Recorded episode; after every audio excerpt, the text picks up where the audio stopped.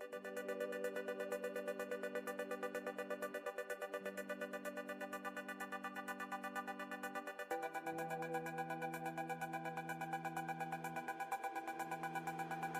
Welcome to the Emo Social Club podcast, broadcasting to you uh, kind of live from emosocialclub.tv. I am Lizzie, and this is a re release because it's going to be in our Road to When We Were Young Fest series that we have coming out over the next couple of weeks, where we're going to highlight some artists that we have already interviewed and potentially will be interviewing soon for the festival.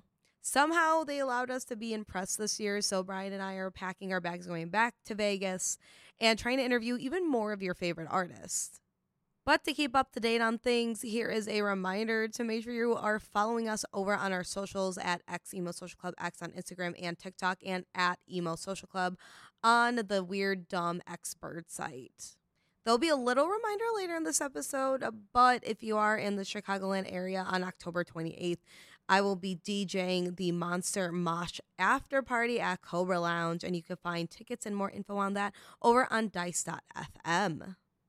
But we're going to jump back into uh, this interview that we did with Max Bemis of Say Anything way back in May.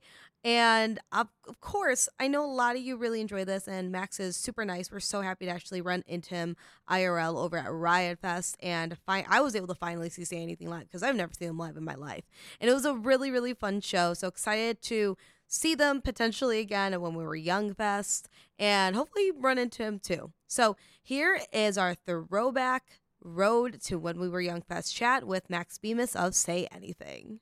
Welcome to the Emo Social Club podcast, broadcasting to you not live, but here at emosocialclub.tv. I am Brian. And I'm Lizzie, and we're here this evening with a surprise special guest off the stream, Max Bemis of Say Anything. Thank you so much for hanging out with us tonight. It's me. Yeah, thanks for having me. Seriously, I appreciate it. I appreciate that it, it means anything that I'm a surprise guest on anything.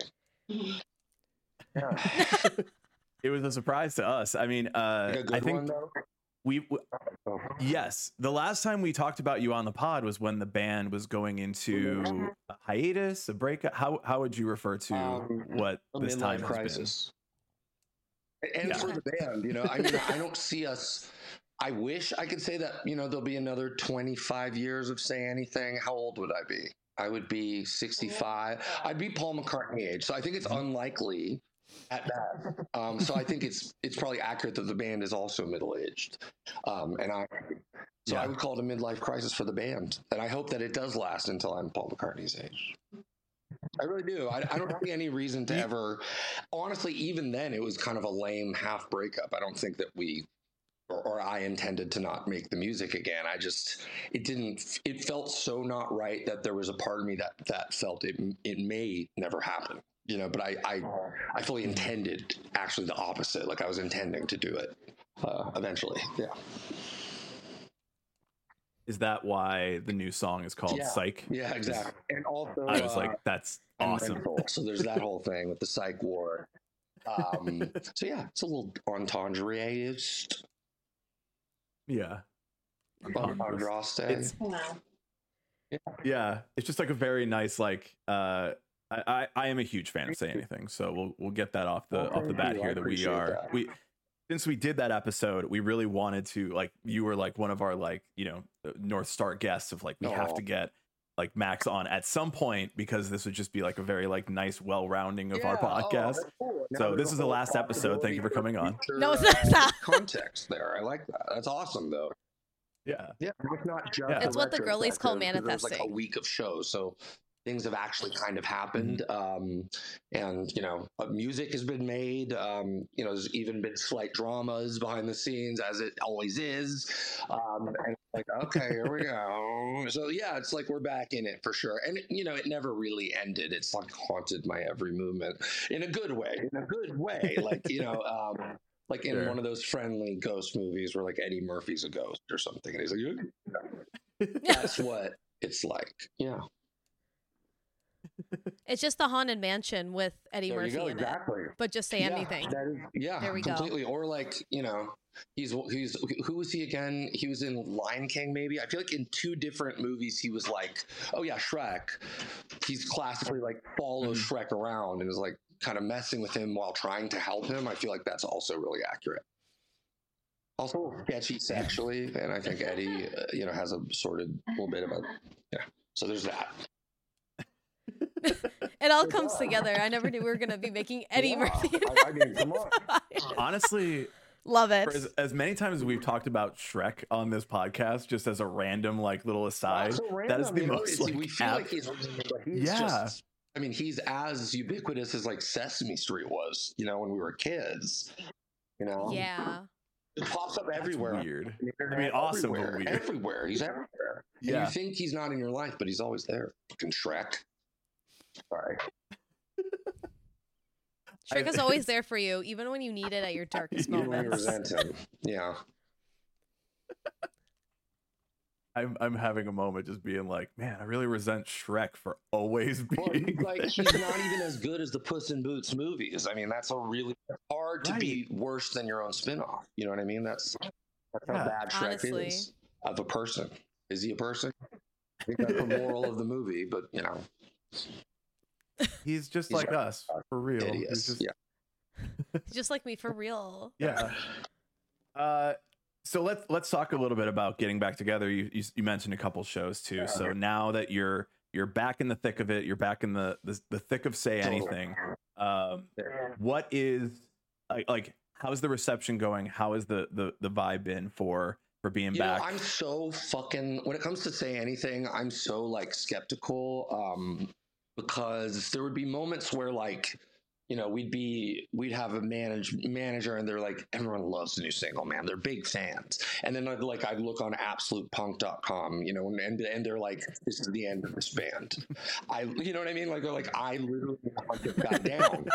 Um, but so so so it's like, and also I don't, and apparently even that was inaccurate. You know what I mean? Because there's so many people who would then come to a shows and know all the songs, so you really can't gauge, and you can only kind of read it through like the smaller interactions with kind of like your friends, and you know, like for instance, I'm not engaged on social media whatsoever at all. Really, I mean, I look at it, but I don't tend to engage on it. So like when I do look at it, I, t- I find out I'm like pretty backwards of a dad, but I'm not that backwards. Like I'll hear about, you know, fads or, or memes or things like that, but I'm like, I intentionally, and I've kind of always been like this, wait for to like be the last person to know about it. Um, and then I'm like, okay, you know, like I'm not bitter because it's too cool or not cool enough. I'm like, it's gone through the ringer of the hype machine, and now I can give it a proper assessment. So I feel like that's kind of how I am, where it's like I'm just gonna know, you know, by net, you know, when the album comes out, or, you know. But I will say that, you know, from what I can glean after, you know, I didn't like jump on the boards that night, you know what I mean, or jump on Instagram and like try to grasp as much glory as possible because that's something I would do when I was like 19 and like it works out at first, but then when you start going through like ups and downs in your career, you're like wait, what the fuck? Like this was this was an effective, useful drug, um, and now it's not. It's toxic, and I'm overdosing. So I I just avoid it by principle, and then like when I do, but but the people around me have again told me that it's the, the reaction of the song is really really positive. And i have seen people say the things that i have seen people say about it are what i wanted them to take out of the song. You know what i mean? So that's the way i can definitely gauge that at least for the people that matter which is the only reason i'm doing the band that it's hitting the right notes in terms of its intention because so much of this band is intentional um, and so much of it has been misunderstood which is to some degree like why I do it is to alienate certain people. If it's a punk band at all, it's because I'm saying things that are kind of hideous and fucked up. And if you don't have the kind of sense of humor to see the irony in it and the meta narrative and almost even knowing some of the history of being the band, certain things can be taken completely out of context. So like if people if I see that people are getting it, um, you know, catching on to some of the weird Easter eggs or or just kind of like um, you know, referring to a reference point or like an influence that comes out in the music. Yeah, that's great. Like that's the coolest thing ever is when someone's like, yeah, it sounds like this band or it sounds like this era that you were, or you were trying to convey this kind of theme. And then, I, and that has been completely accurate. Um, and there's a lot of things that are different this time around as well. Um, you know, I've always had great managers, but now I'm basically being managed by like my friends that have kind of grown in the industry and are now like, you know, managed Billie Eilish at one point. Like everyone who's in like a ska band is now like a fucking executive at Warner Brothers. like you've seen them. Right?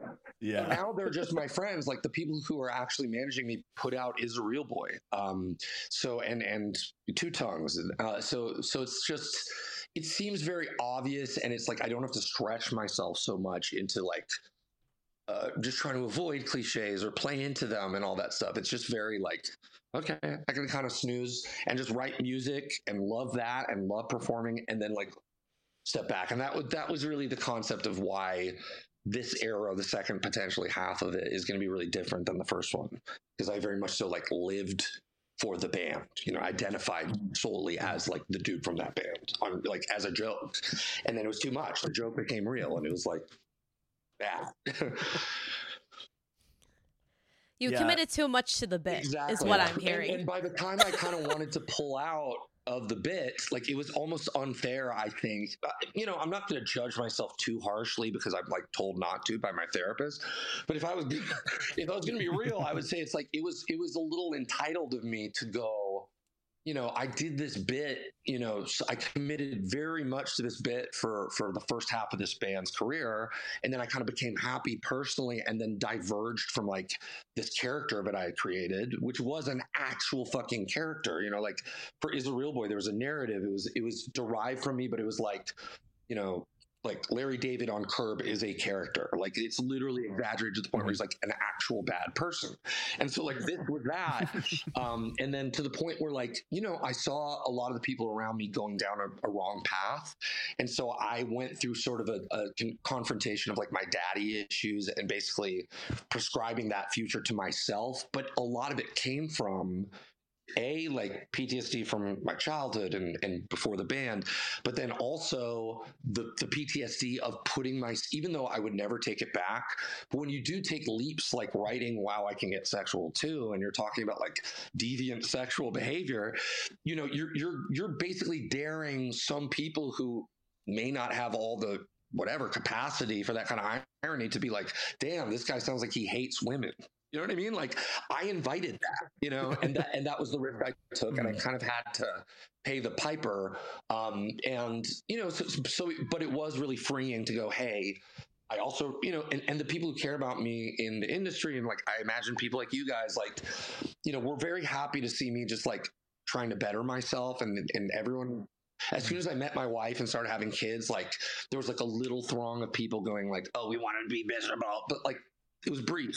And then everyone really embraced my family and Sherry and all this stuff. So I think it, it at least came across as genuine and it wasn't some kind of like ego driven bullshit. It was just I was really it was a midlife crisis. I was like, I am a writer now. None of this. But it was like it's so special. It was really to me, it was like I already knew that's why I, I didn't really break up the band. And I said it in the letter. Like, we're gonna come back. I'm gonna be bitter. And it's like gonna be a weird thing. And I guess I'm just not bitter is the only difference between what I projected because it's really fun and I just feel like I needed it. I really needed the band. I'm not doing it for money or any of those reasons, but the character would, you know, so I can still play for that joke sure. of that I'm coming back just because it's like emo resurgence and when we were young, but I just needed angsty emo music in my life again because I've been through hell over the past few years. So yeah. Yeah. I was going to say it's it's obviously like a lot of bands are reuniting at this mm-hmm. time because of that resurgence exactly. and the when we were young. And like, I mean, I'm assuming that because there is such an interest in it and they want to fill out that lineup with the maximum amount of mm-hmm. bands, they're like, who else can we reach out to who is not currently booking a tour right now? We need you to come back. So it's good to hear that you're doing it for and, you. And like Oliver Appropriate, uh, the last record, which was like kind of uh, the the epilogue of that character from Is a Real Boy. Like this was when like before when we were young. So it was actually pre COVID. It was around like Me Too era, I think, if you can think about that kind mm-hmm. of like PC becoming very hardcore, like and, and Twitter becoming really combative, like pre-Trump or like early Trump era, where everyone was like dividing. And like it was a really contentious time. And one of the things that I noticed, you know, which was not really related to that, was all the bands starting to get back together on the low. So it wasn't like when we were young level where it's like Coachella level, where it's like everyone could fucking mm-hmm. get back together now because they're making a lot of money. But like at the time, which was, you know, 2000, whatever, 17 or something, like, or 16, it was, uh, it was like Braid got back together and like a lot of these kind of like emo bands were getting back together. So in my kind of story for this character, I'm like, you know, he's getting back to, he's doing an anniversary tour for his band that kind of broke up and he's really disgruntled about it. And there's songs on there about getting a band back together on our last album, which I didn't know would be our last album. It wasn't planned to be. And now I'm doing it. And it's really funny because it's, I mean, the band is really just making fun of myself. And I, I still am a cliche. You know what I mean? Like, I don't think just because I can point it out doesn't mean that I think I'm above any of that stuff. And I think that's kind of always been maybe the humanist message of the band with like admit it, stuff like that. Canadian alt rock band Monowhales are making a pit stop here in Chicago on their upcoming tour at Beat Kitchen with our besties in Glimmers 2 on October 16th. And guess what? We have a pair of tickets for you to snag to go and see them. To enter the giveaway, head on over to our Instagram at X Emo Social Club X. Look for our posts about it and make sure you follow the directions. TLDR, what you're want to do is tag your bestie that you're bringing to the gig with you like and share the post too. But do it quick because you don't want to miss out on this show, and this contest ends on October 13th at 10 a.m. You must be 18 years or older to win. I think it's really interesting that compared to so many other acts that we like listen to and just like have their mm-hmm. album discography of, where they're doing these types of concept albums that like tell the story of mm. somebody else, but then they're acting as it. It seems like you are your own yeah. actor within your own storyline, even if it is different. but, and you kind of kept it going. Are, you know, and I think that comes from the fact that like I wanted to write before I wanted to be in a band. Um, and I was just kind of a movie geek and a comic geek. And, and and when I say geek, like that gives it too much.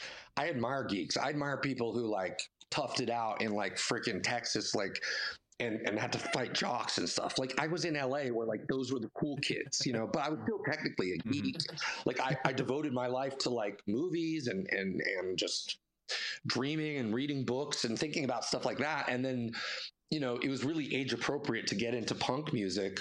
And so I went with it and I loved it. And it was just perfect for me. It was more visceral than like one day I may write a novel or direct a movie or make a comic, you know. So it was like, fuck yeah, I can do this right now. And I love music just as much as I love this other stuff.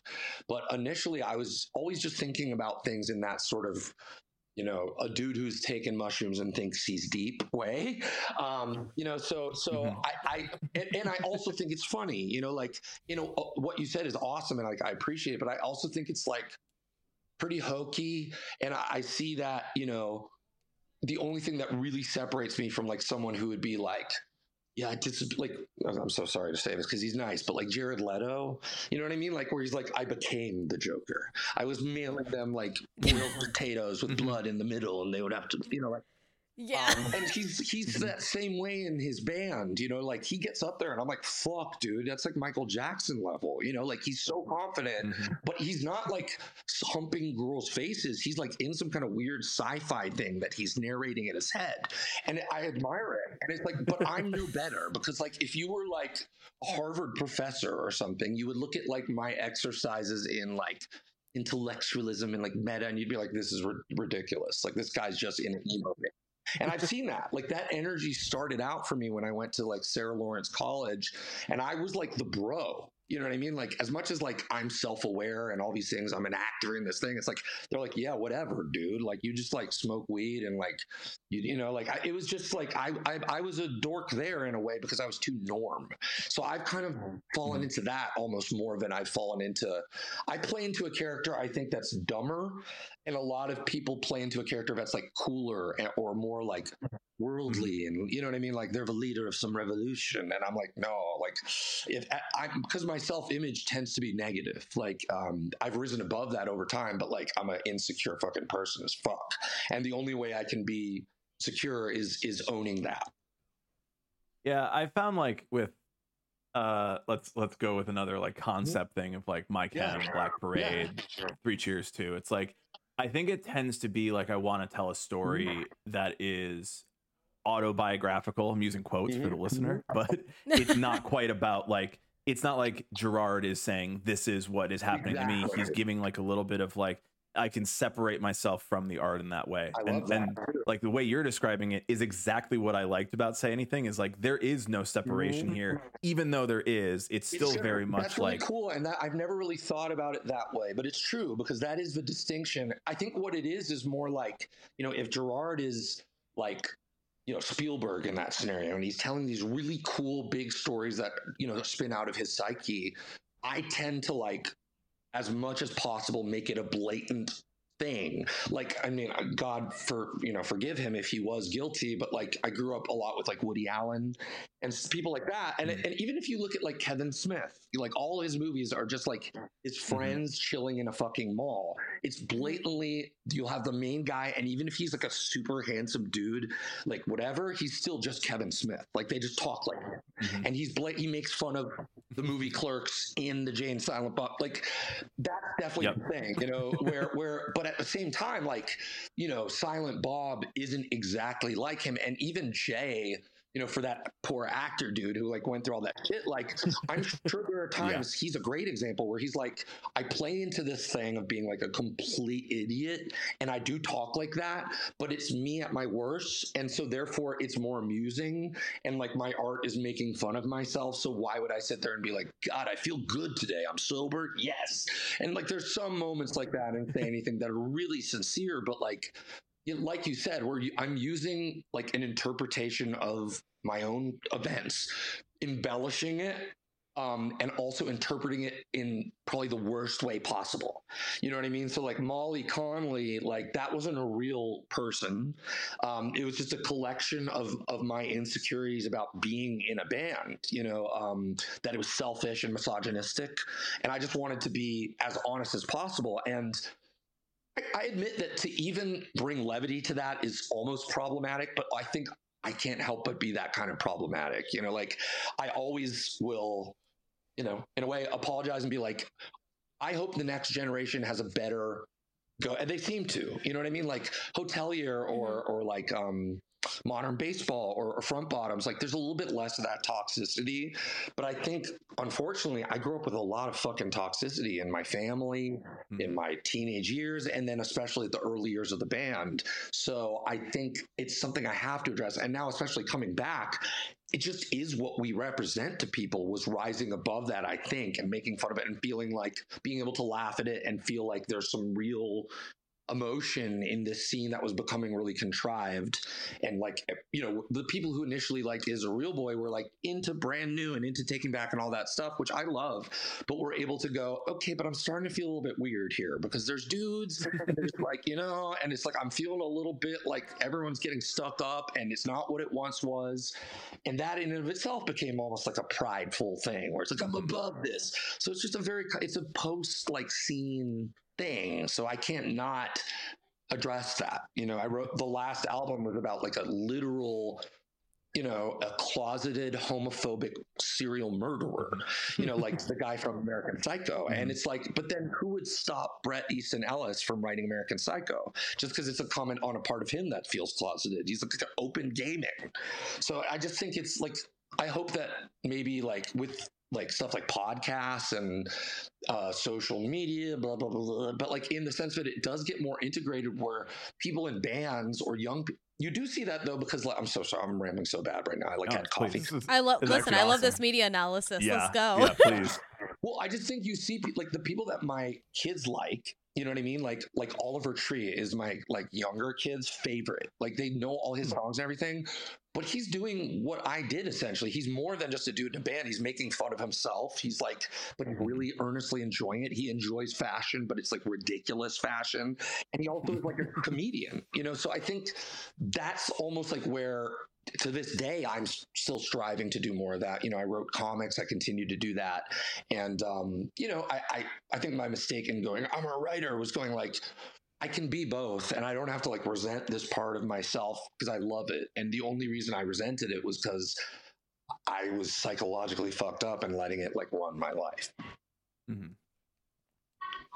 I think it definitely serves as kind of like relating it back to like movies and films and the context of it all is where if we have so much access to things, we have to also acknowledge that once we get to a certain point in time, like 2023, the way that we oh interact oh with so many other people and think is wildly different from 2003. It's too much. It's it's like so different, but you know, you can't you can look back and absolutely like look at things like, you know, for example, um if you look at like American Pie, yeah. you're like, oh my mm-hmm. god, everything was that's terrible. But yeah. then if you you look at it now, but then you can use that as a teaching moment and say like, mm-hmm. wow, this is what it was like back then. Yeah. There's a lot of things that have improved, but these are the things that are still here. So how exactly. do we live within the society where it still is? How do we work to fight against it and to better it? And like, th- like, that's kind of what it is. It's what you're saying. You know, it's like if you're if the people who made American Pie were aware like i think first of all i loved it at the time i was like 13 i was the mm-hmm. core audience right but i will say you know something like you know like spike Jonze movies or you know what i mean like those movies were like goofy and shit but then they'd be like trying to predict in a way within the art where this was going to go. Whereas something like American Pie to me is the equivalent of like the Strokes. As much as I love them at the time, it, their first few albums were just like as present as they could be and the coolest thing it could have been at the time. I think they grew out of that, you know, and they're just like a classic rock band. But at the beginning, mm-hmm. I had a hard time with like indie culture there because to me it was like American Pie. Like they weren't seeing the misogyny. Even me at the mm-hmm. time seeing American Pie, I couldn't relate to just wanting to lose your virginity. You know, mm-hmm. I ha- I was still a virgin when I saw it, and I didn't care about losing my virginity that much. I just wanted like love and a girlfriend, and yes, I wanted to do that, but I wasn't like one of those guys, you know. So I feel like mm-hmm. it, just the awareness of a, a, a as universal as you can get and as empathetic as you can be, that's all you can do because I'll never be as woke as like my kids. You know what I mean? And that's good though. Like, why should that be? If they got less woke, we'd have like idiocracy and that'd be terrible. They're way smarter than me, you know, like they're way more. Yeah open minded. I want to be antiquated. I just want, like, I'm not going to try to not be, you know what I mean? I just am. So, but I'm also like only 40, and, you know, there is kind of like a, like Gervais, again, another problematic person. um, but he, he, he did The Office. Like, he, he was literally like in a terrible failed band did worked in an office and he did the office at 40 so it's you know I, there and there's other people like that too so those are the people i look up to in the sense that I, there are you know I do love writing. I do want to still do that stuff, but I think I couldn't do it without saying anything. Also, just being in a comfortable like part that isn't causing me some kind of weird middle aged reaction to it. You know, because it was very weird. It's really interesting because uh, like I think when we when we even talk about like the emo scene coming back and like the yeah. the fact that it was the early 2000s misogyny and all that and like. Separate I, I know we, there's a lot of conversations about separating art from the artist and all this stuff and, yeah. and i'm not going to tell anybody which way to land on that but mm-hmm. certainly like there is a sense that like if it is a time capsule and it is yeah. like the the the time that it happened shouldn't it still exist as that time capsule so that we can know what it is about it but then kind of just like say you know i'm not going to watch american pie and then go do American Pie. that's a really like, cool point. Like yeah. you know, there should be a and there should be a movie that's making fun of those movies, not in a sort of like scary movie way, but like uh, a you know, a, a early 2000s retrospect. I mean, to me, like we're talking about doing certain things for Is a Real Boy's 20th anniversary, which is crazy, but that's next year. And yeah.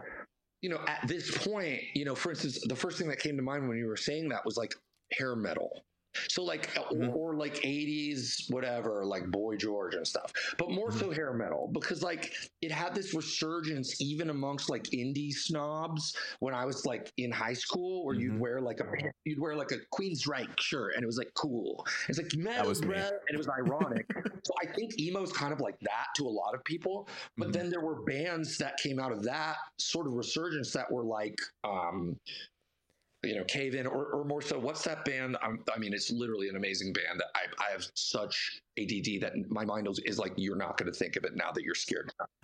Mastodon, Mastodon. Yeah. So like that entire yeah. Oh, scene oh, Mastodon, of like yeah. post metal, I think kind of only became successful because there was like people looking at that shitty era of metal and going, well, that could have been cooler. Like, you know, like there was so much wrong with that shit, Spinal Tap wise, that like Mm-hmm. What if you took the best parts of that and ran with it? So to me, that's what like Oliver Tree and Melanie Martinez are kind of doing. Like they're they're taking the emo and they're going into like the the, the richness that comes with like hip hop and pop.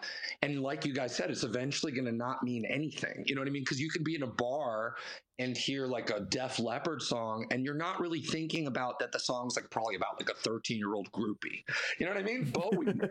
I mean, and some people yep. get get away with that shit for real. I'm like, thank God I never did that stuff. Like, because, I, but I was a terrible person in certain other ways. You know what I mean? Like, I certainly like just by being like a bad friend or ghosting someone who cared about me who knows um, or, or, when i was like manic and didn't know what i was doing or even saying like i hurt a lot of people but i will say like again, I do think there's something to be said about separating the art only in certain contexts. Like if you do have like a really mm-hmm. cool song, and, and I, obviously there's like the extreme of like Lostprophets. That band is not going to get Yeah, no, that's like a they're absolutely not. One hundred percent. Taking a special errand on the, uh, you know, like, all right, buddy, you know, it's a big, it's a big show. come on, come on out. We'll put the cuffs on, Con Air style. You're going to Vegas. Yeah. Um, no, that's not yeah. happening. I'll take him out. But I will say that like certain things that were like, eh, like I could hear a song and like I have a big issue with the band Brand New. But I could hear mm-hmm. like some like Sic Transit Gloria or something in in like a hot topic because I'm going to like get my little dude's ears pierced or something, and I'd be like, mm-hmm. and it would be funny and at the same time gross you know like so i feel like my mm-hmm. job is to I- acknowledge that you know what i mean like i when i played wow can get sexual at these shows and i i actually said i would never play it again or at least for a while mm-hmm. during that me too-ish area era so it had been a long time it didn't feel it, it, it, didn't feel gross. And I actually used to feel gross. Like even right when it came out, I felt kind of gross. Like I was, I got married shortly after that. So I'd be singing about this like really sordid moment in my life that was completely misinterpreted by so many people as to be an actual mm-hmm. pedophilic act. You know what I mean? Because I'm saying the girl's young, but she was like a year younger than me. You know, I think she's like now yeah. I just feel like she's my age, if not more mature, because I still know her. She's really nice. She's a good person. Like, and, and also we were friends friends. Like it was in no way like a misogynist act because she was really cool. I just felt bad that like if there if feelings were going to be involved, you know, was I less involved? than her and so therefore like i was afraid of being misogynist and i think that's really and maybe i was unintentionally at certain points because i can't speak to that i'm a dude so like mm-hmm. i i really that might have been more misogynistic unintentionally than I meant it to be. But I would never willingly, and I was so afraid of being bad to people in general. I'm so codependent that speaking about it in the way I did on that song was certainly not glorifying it. If anything, it was it was a joke about how shitty we all are when we're following that like instinct. But and women too. And that's why like or or everywhere you know all over the gender is immaterial when it comes to that because i don't think every like lady or someone who's not a dude singing that song is just going yeah i was once that girl. I think that they're going yeah i felt like that too. Like i've laughed myself to sleep over like frenching some guy at a show and then being like fuck him and running away with my friends. Like I think it's just universal. Um, but I use this character, you know, like you, I think American Pie is a really good example. It's like a Stifler esque character. I think mm-hmm. I actually talk about Stifler um, on that's weird on the new record. I mention his name. There we go. Yeah, oh. and, and I'm using him to describe toxic guys. I, I the line is like like I hate my influence on Stiflers. So that's weird that you brought that up. Mm-hmm. Megamind energy. Look at yeah, us exactly. connected. yeah. I think like what's eh, so uh, I'm in a cover band. Cool. So I'm I'm so sorry that I oh, said are that. Are you kidding? I started out covering. It's it's uh it's an emo cover band. Amazing. So we we play well I can get sexual too. You can imagine. You play it? Amazing. Yeah.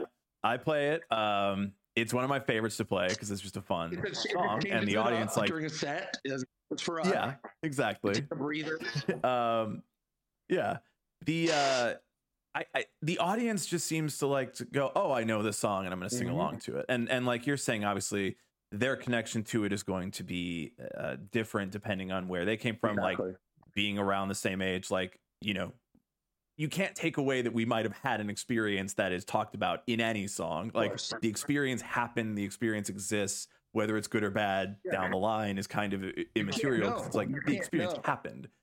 Yeah, but I I think it's like there's just a lot of people who are it, it, it's interesting to me because it is so autobiographical for you yeah and then how many people hear a song like that and insert themselves into the character that you're you're writing about and creating I, and then determine the, the song and the content of the song based on their interpretation of the character as it appeals to themselves. That's like, the idea. How are you doing good? Because I, I, I, no one. Can, I'm too weird for anyone to really know the real, real, real me unless we're like sitting here having this conversation. like it's.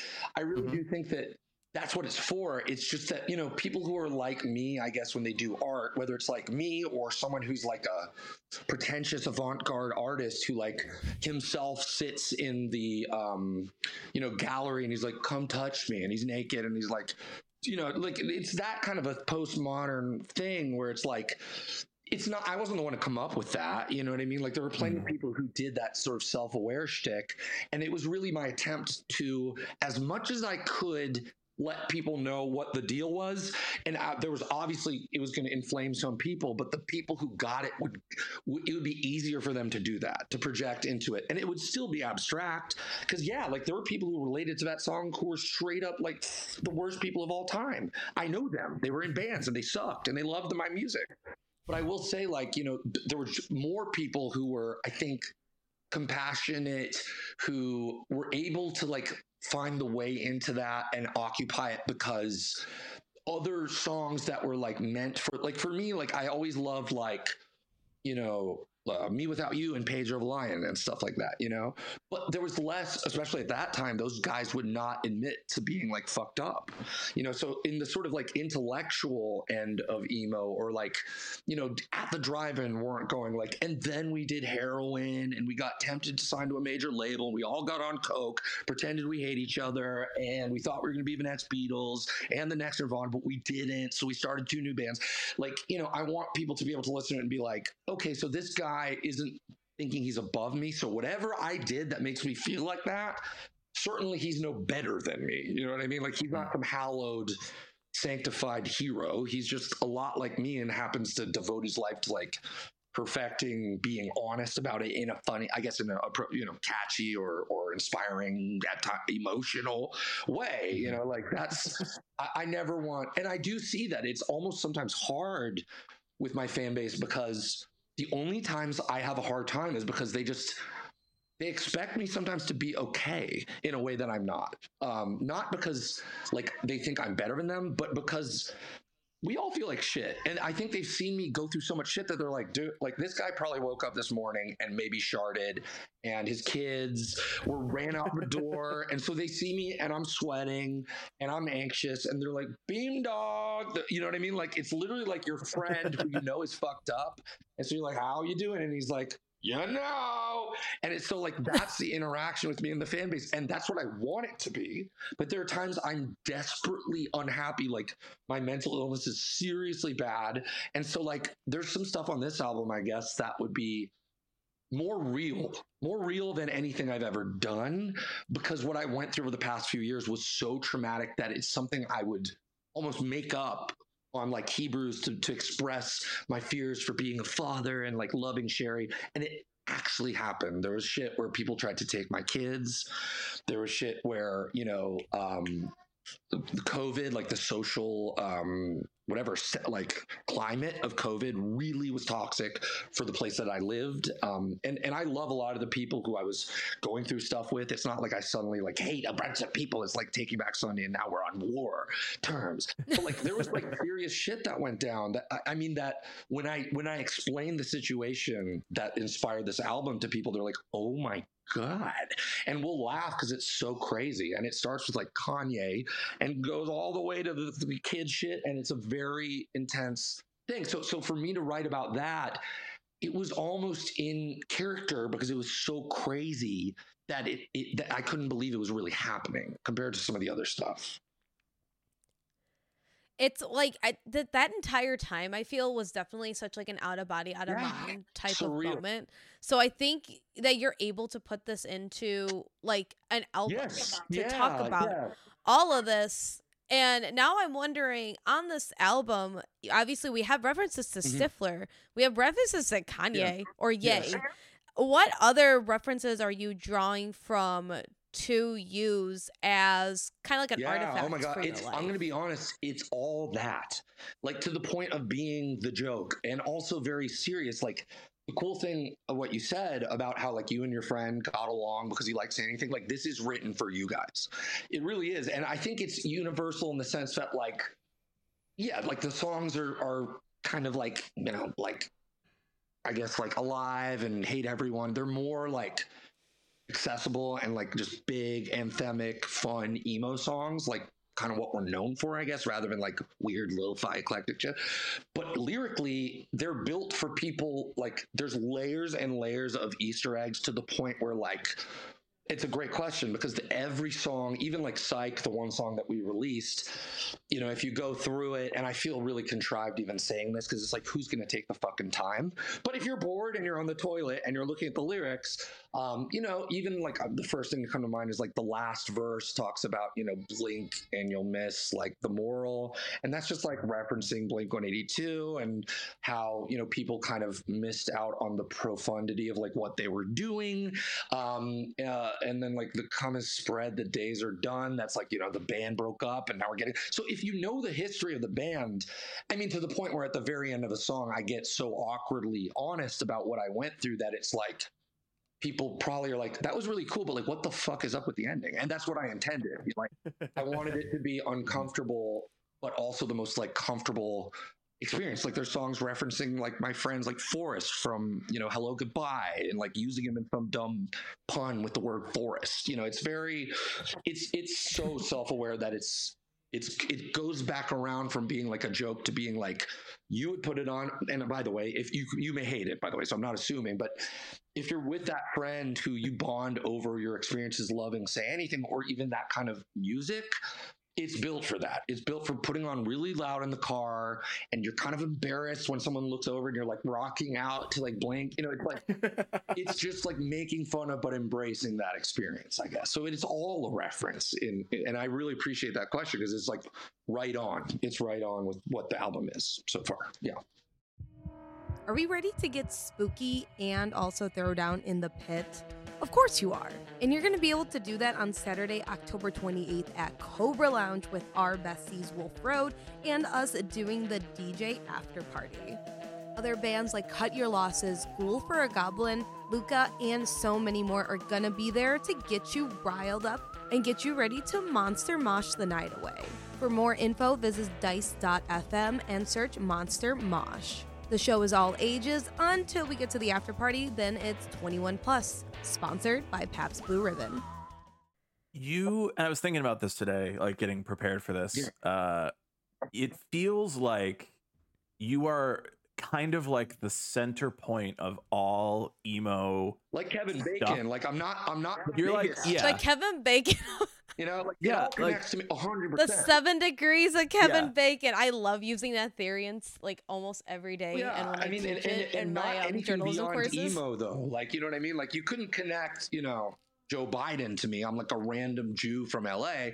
But in terms of just this small, often ridiculed subgenre, I really am like I there's these guys I know who are like in bigger part almost like maybe b- way better you know at music that like Jeremy Enigk from Sunny Day right so mm-hmm. that dude has spent most of his career like a weird hermit traveling the country with a backpack, like just praying and like being deep. Whereas I kind of got shafted into the entire like generic emo band experience. You know, we were on Doghouse, we got upstream to a major label, we played Warped Tour, we played Bamboozle, and it was like right in the at the when it reached its peak, it was like My Chem got big. And we were supposed to be kind of the next one of those bands, and we didn't become commercial. We instead kind of created a weird cult fan base and then started taking out bands like Front Bottoms and Modern Baseball. And we almost became more aligned with that than bands that got big commercially. Like we didn't, you know, we didn't blow up in that way. So to me, it's like I skirted both worlds of when it became cool and when it became really uncool. You know, like we did Warped Tour probably the last time it was big, and then it started going, mm-hmm. you know, and we're like, oh shit. and it was really funny to us because we're like, I imagine you guys were, where you can start to find things funny about the scene. And we're we're like young. People didn't realize how young we were. Like people thought we were the same age as My Chem and Get Up Kids, but we're like a good five to ten years younger than some of those people. So we were like the annoying little brothers who could like who could name like the first yellow card EP and also why it's funny.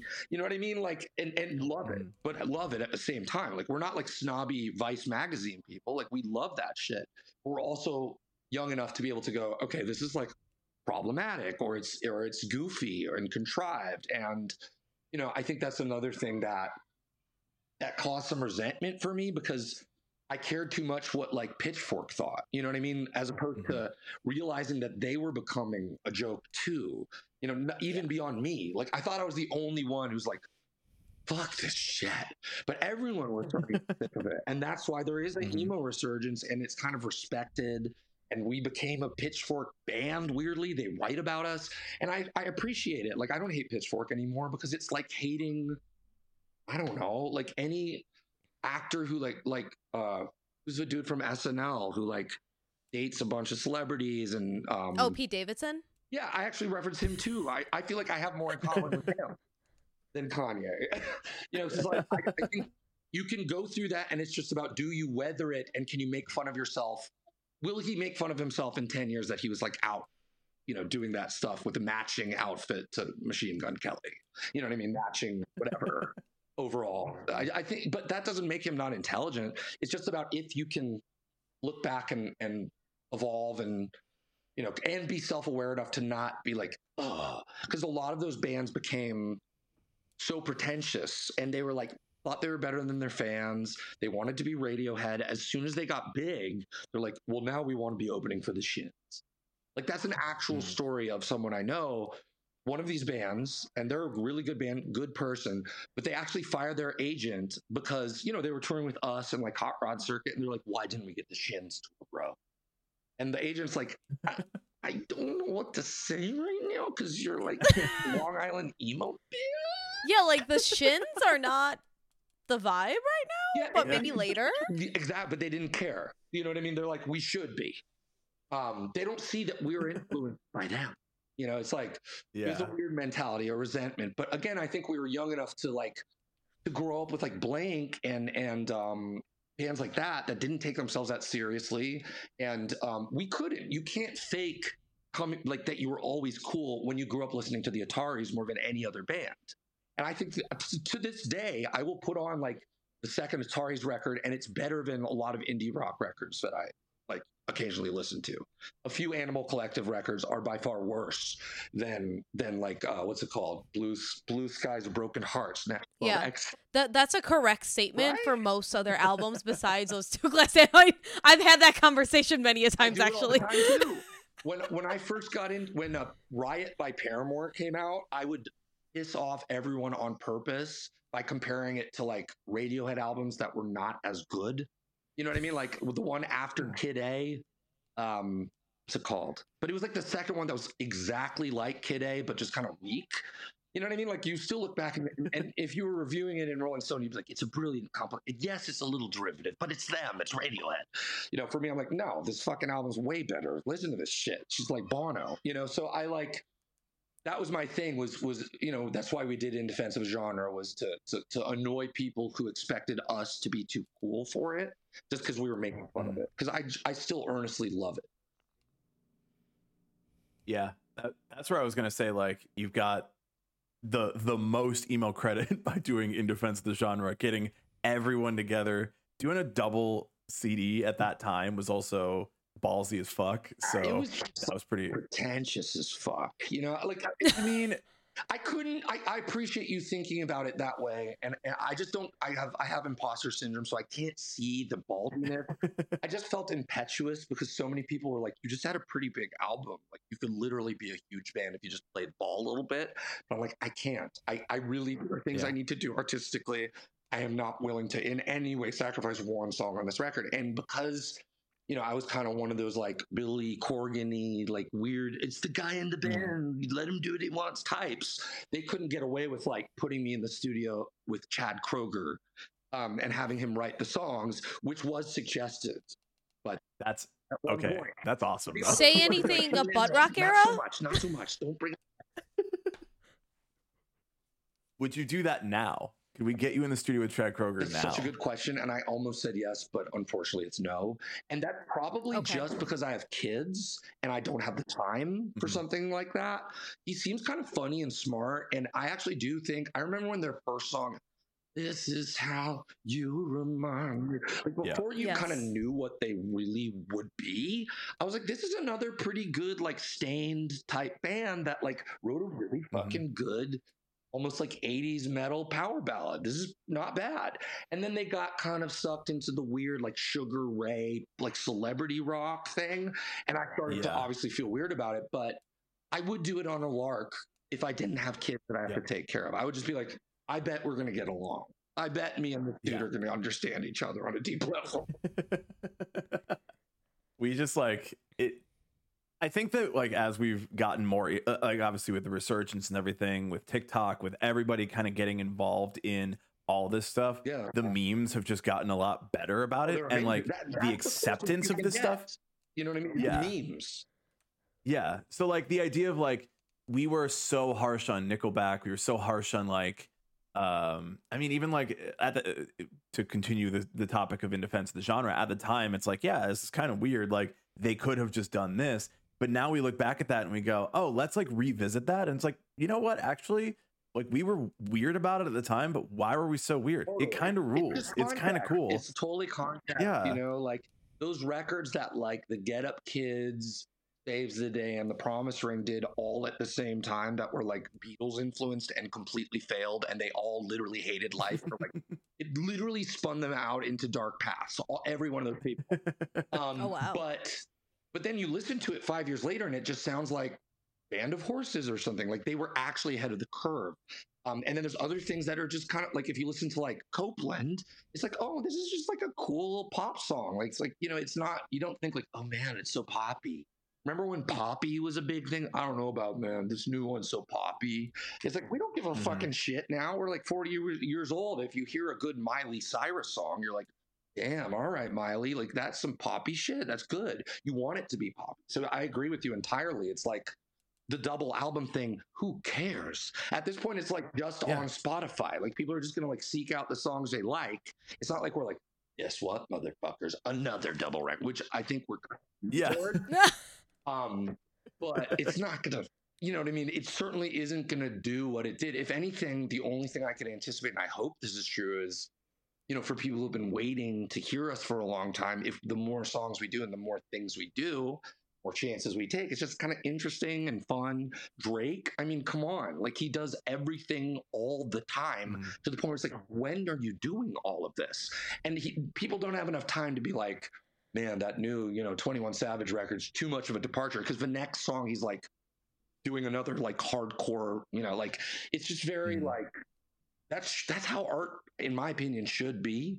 Um, where it's like there shouldn't be so much like weird pretentiousness and restrictions on taking risks and stuff like that.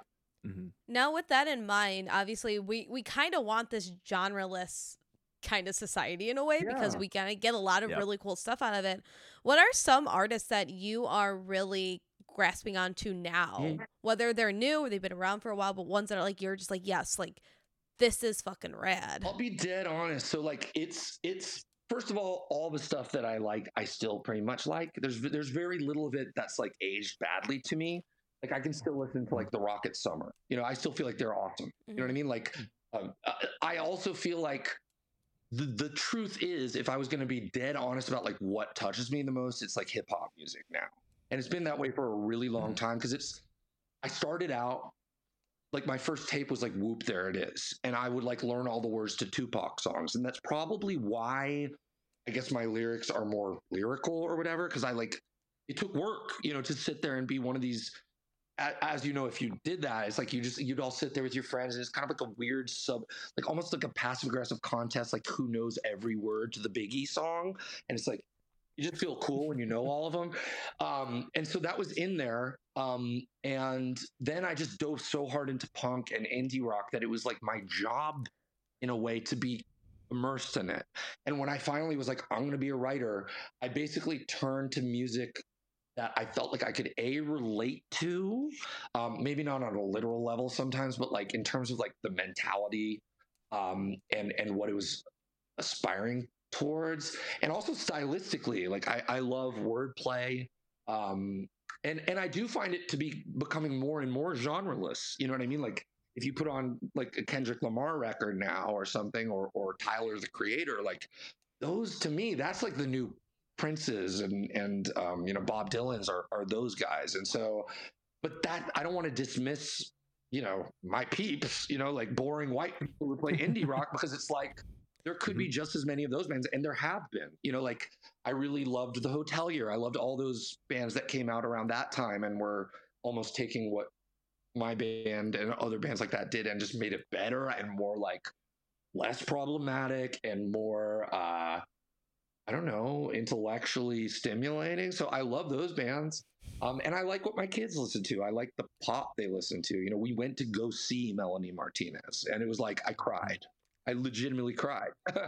um, and so I like I like anything really to some degree, as long as it's kind. Of, it's very much the same shit I always liked. But like you said, it's it, it, it doesn't. It's a genreless thing in terms of what I appreciate. You know what I mean? Mm-hmm does this mean that there will be another say anything cover for a punk goes crunk in the future i don't want to spoil it but there will be something a lot maybe better than that. Ooh. Yeah. All right. if punk goes crunk calls i would be tempted. It's just that it, the only reason i wouldn't is because of this other project basically a covers project that i'm doing mm. which is basically a more meta version of of that funny thing where it was like comps and we're playing the Michelle Branch. You know, it's like that, but it's meta. Um, and I'm really enjoying it. And I really do like playing other people. I mean, you would know, you know, being in a cover band, it's like that was why I started playing music. Before I even had written a song, I, me and Coby were playing, you know, through being cool from front to back uh, in parents' room, you know, room and blowing out the. Um, so I, I still love that, and adding my own thing to it, I think, is really fun. Um, so so I would say a 50-50 on Punk Goes Crunk, depending on who's involved. Yeah. I mean, if it was the same lineup, I'd have to pass. You know what I mean? Like it was like me and, and Kenny Vasoli and all those dudes lining up to do like Migos songs. I'm not doing no. Not the Migos song yeah. cover. no, I'm really glad that died before all that. Yeah. You know, it's a little less. Yeah, because uh, like Drake. So the old emo, heads. Imagine like boys like girls covering Drake. That's intense. That's a lot. Mm. You know, mm. you'd have to be very emo in that moment to handle that. yeah. Well, I feel like the same would be like who would cover a Juice WRLD song? Who? Like mm. like who would? I, I feel like you would have to be like really in your feels and just like be really oh, yeah. Someone's gonna You need to know. Peep. You know, like it's yeah. dark. You know what I mean? They're like they're like no, I, I can't. It's it's come too full circle then. When it was like covering, yeah. you know, Usher, that was like they're far enough apart that it's ironic. In this case, it's just like awkward. Read the room. Yeah. You know what I mean? Yeah.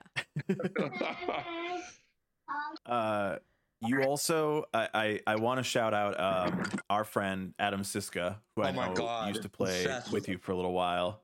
He's one of my favorite people. He is uh, amazing. Robbie Rob with like Rob Wales. That are you from Chicago? Uh, like that scene? Mm-hmm. Yeah, we're in the Yeah. we're in Yeah. Chicago. Yeah. So I we recently became friends with Robbie Rob, um, who I think was from that world too, and like a lot of my friends were in that Chicago world. But it's it's really another one of those scenes that was so cool to me living in LA, which there was no scene legitimately that I'm want to mm-hmm. live in Chicago and go see the Alkaline Trio and like all that stuff. Yep. You guys got to live that. Congratulations. Yeah. Yeah, we're we're at the place where we're like, I'm so tired of seeing Alkaline Trio. I've seen them so many times. Yeah. I've heard these songs so many times. To It's- like it's have like- some people It, it's like Rocky Horror Picture Show of emo in a way, right? Mhm. yeah. Well, them and like Rise Against, like again, like I love Rise Against, but I'm pretty sure in one year I saw Rise Against at least a minimum of five times. Like one of my favorite bands, I think, was like that in like the early 2000s. Piebald. They're literally probably my favorite Yeah. emo band, but they would just somehow be on every show. They'd be on every Mhm. show to the point you're like, okay, well, you know, I don't know what to do now. You know, I like I'm I don't know what to do with this energy because I, it makes me cry and it makes me happy, but like I don't have any anything left to give you. You know. uh, and all those like alkaline trio guys they're sober now and they're like singing they're like jaked on beers i'm like oh Mhm. Jerry, we're all sober we're all watching it oh, oh shit i was someone else Why? uh we th- we filled an hour really fast. This was so fucking cool. Yeah, this Um, is so I, I- like I, I this was amazing and i had the best time but i do feel self-conscious at how much i talk constantly but i'm Oh, glad no. that it made it d- No, here's the and thing. you guys are really smart Yeah. too i think we're all the, we're like the three musketeers we all talk There we Yeah. go. I, it felt even, but even though I felt like it was like a perfectly matched bunch of intellects dancing amongst each other in podcasts, I Mhm. still felt like a fucking dork, and I felt I couldn't shut the fuck up. I mean, you're the guest. You should Yeah, be the you're one the guest. I The, hate the big that. thing is I hate that. the the big thing is you know you have a good interview is when like you hardly talk or you talk Yeah, minimally. I hope that's true. Okay, that that helps me. It because- is. Uh, trust me, I work in journalism and I teach journalism, and that's what I tell my Okay, no, students. you're right because as a listener, you know what I mean. Like you want to hear the person talk. At least probably more than Dax Shepard, but then like Dax is saying. That it- I hear you. Yeah, that's it's Yeah. why I like the celebrity podcast, and we are not. We are just a couple of nerds from Chicago. yeah, we're a couple man. bozos from Chicago. Yeah. Sorry, you couldn't get the celeb podcast. You got us two assholes. together, and I'm the biggest fucking slut there. Actually, Listen, we're that's, that's we're what's funny, only the I'm we're only the third best podcast in Chicago technically. So we are. like my band in the scene. Yeah. We're, we'd probably be See? seventh, I think, maybe eight. Sometimes we don't even make that top ten. You know, like uh, Buzznet list, the best pop pop Sure. songs of all time. I'm like, come on, man, just give me one.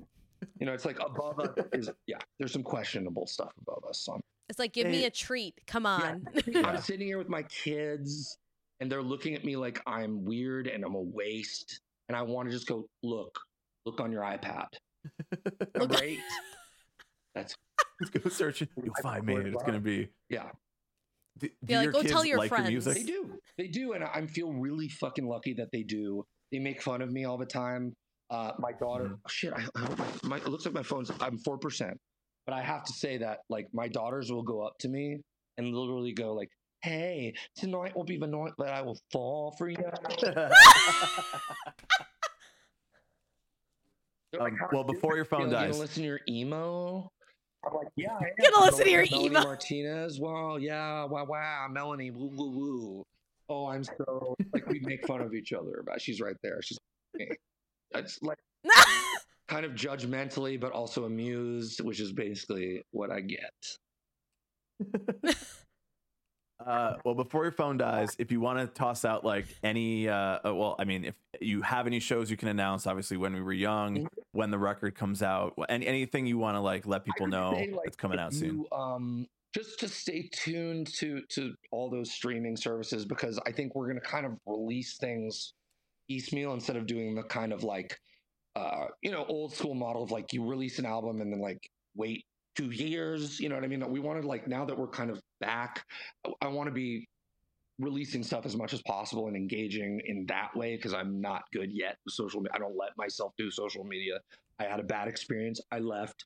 Like we'll see. Mm-hmm. Um, but I do know that I want to put more songs out than we usually do. So just kind of like, you know, there are some bands where they just don't release music for a long time, and you kind of are like, all right, like see a cursive.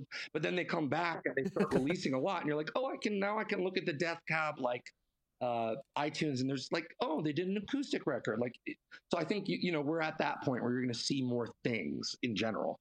And I would say, you know, to anyone who actually knows who I am or listens to any of these records, to like, uh, it's a sad. Uh, you know, uh, plea, but to like check out my comic stuff because it's it's a whole other end of me. And uh, if you do like, let's say, Is a Real Boy, um, and that kind of stuff that I did. Like the comics are exactly like that. It's not like you're going to pick up my comic and it's suddenly like, you know, Game of Thrones, like really serious. It's very weird and meta, and I'm inserted into a lot of it. So yeah, Marvel Moon Knight. Uh, start there maybe Marvel's Moon Knight. I worked on that. Hmm. Yeah, I'll say check that out because I'm a Marvel fan, so yeah, check that, that, out. Oscar Isaac killed it, man. He's not a Jew though. It's a little. Uh-uh. They should. Mm. They should have. Should have come to the court. um, no, he's he's hot. He's, he's, yeah. Yeah, correct. you can't beat that. Him and Pedro Pascal are just running it right now. this beard compared to that beard, it's. I feel. I don't feel good about myself when I look.